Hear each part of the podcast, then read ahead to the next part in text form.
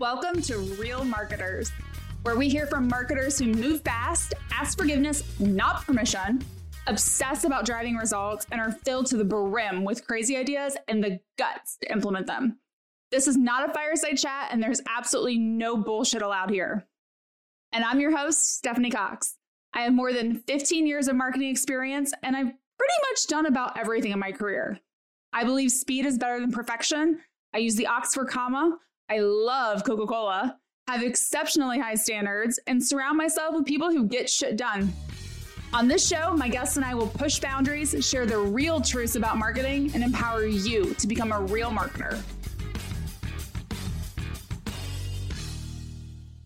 It's a holiday week here in the US, so I thought I would try something a little bit different this week and release our first listeners episode.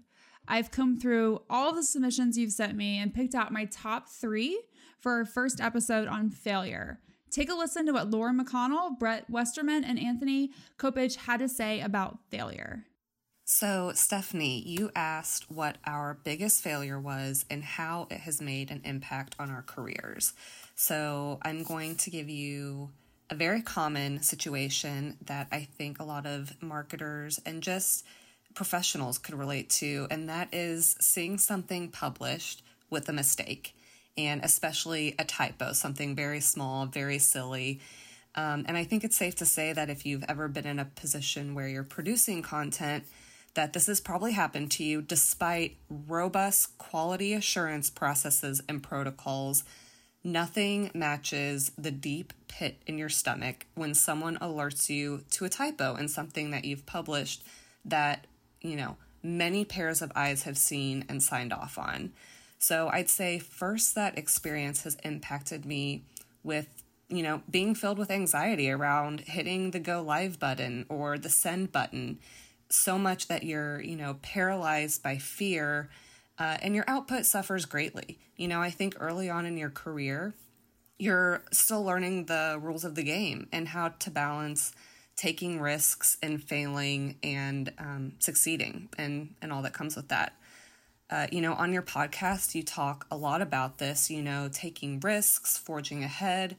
Uh, and that's really at the heart of marketing and, and again, just being a professional. Uh, so I'd say that failure has also impacted me by, you know, as I've grown, recognizing that, you know, you're about to publish something, you're about to do something, uh, and just recognizing that this is scary. I'm about to put something out in the world and then pushing through you know, because you have to get stuff done. I'll also add that finding a culture that supports innovation, truly supports innovation, is so critically important in this because if you're not iterating and progressing, then you're not um, you're not creating innovation. Uh, so finding a culture that really supports that creative process is so important. A less than shining moment in my digital marketing career was way back in year one of running PPC. I had set a sizable daily campaign budget in Google AdWords instead of understanding this was the client's monthly budget threshold. So, after a few weeks of absolutely amazing traffic to the client's site, an invoice finally showed up from Google. And we're talking real money here. This was a large client. I've never been sure how it was all resolved, but by the grace of certain managers, I held on to my job. And 12 years later, am absolutely militant when it comes to tracking and managing campaign budgets. For me, it was lacking empathy and the decision to let someone go. And I've ever since learned from that um, how to have and lean into empathy to understand what it's like to be in their position. Uh, sure, there was a performance issue. Sure, the numbers weren't being hit. Sure, there was uh, opportunity to work with that person over time and help them improve, and they did not, and those were their choices. So there was a need for that removal. But my lack of empathy in it was uh, due to my lack of experience, my age at the time. I was very young. And I look back and realize wow, what a missed opportunity. And since then, and learning more about myself, I want to be far more empathetic. I want to lean into what's it like for them? Where are they?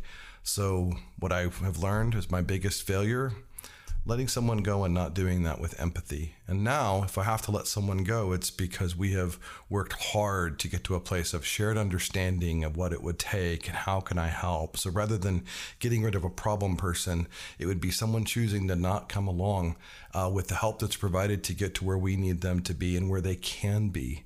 So it's a very different scenario, and I had to learn how empathy was a very important part of that. That's it for our first listeners episode. I hope you enjoyed the format because we're going to have this type of episode every couple of months, and I'm looking for submissions for our next one. Send me an audio recording about your best marketing hack, the one hack you can't live without.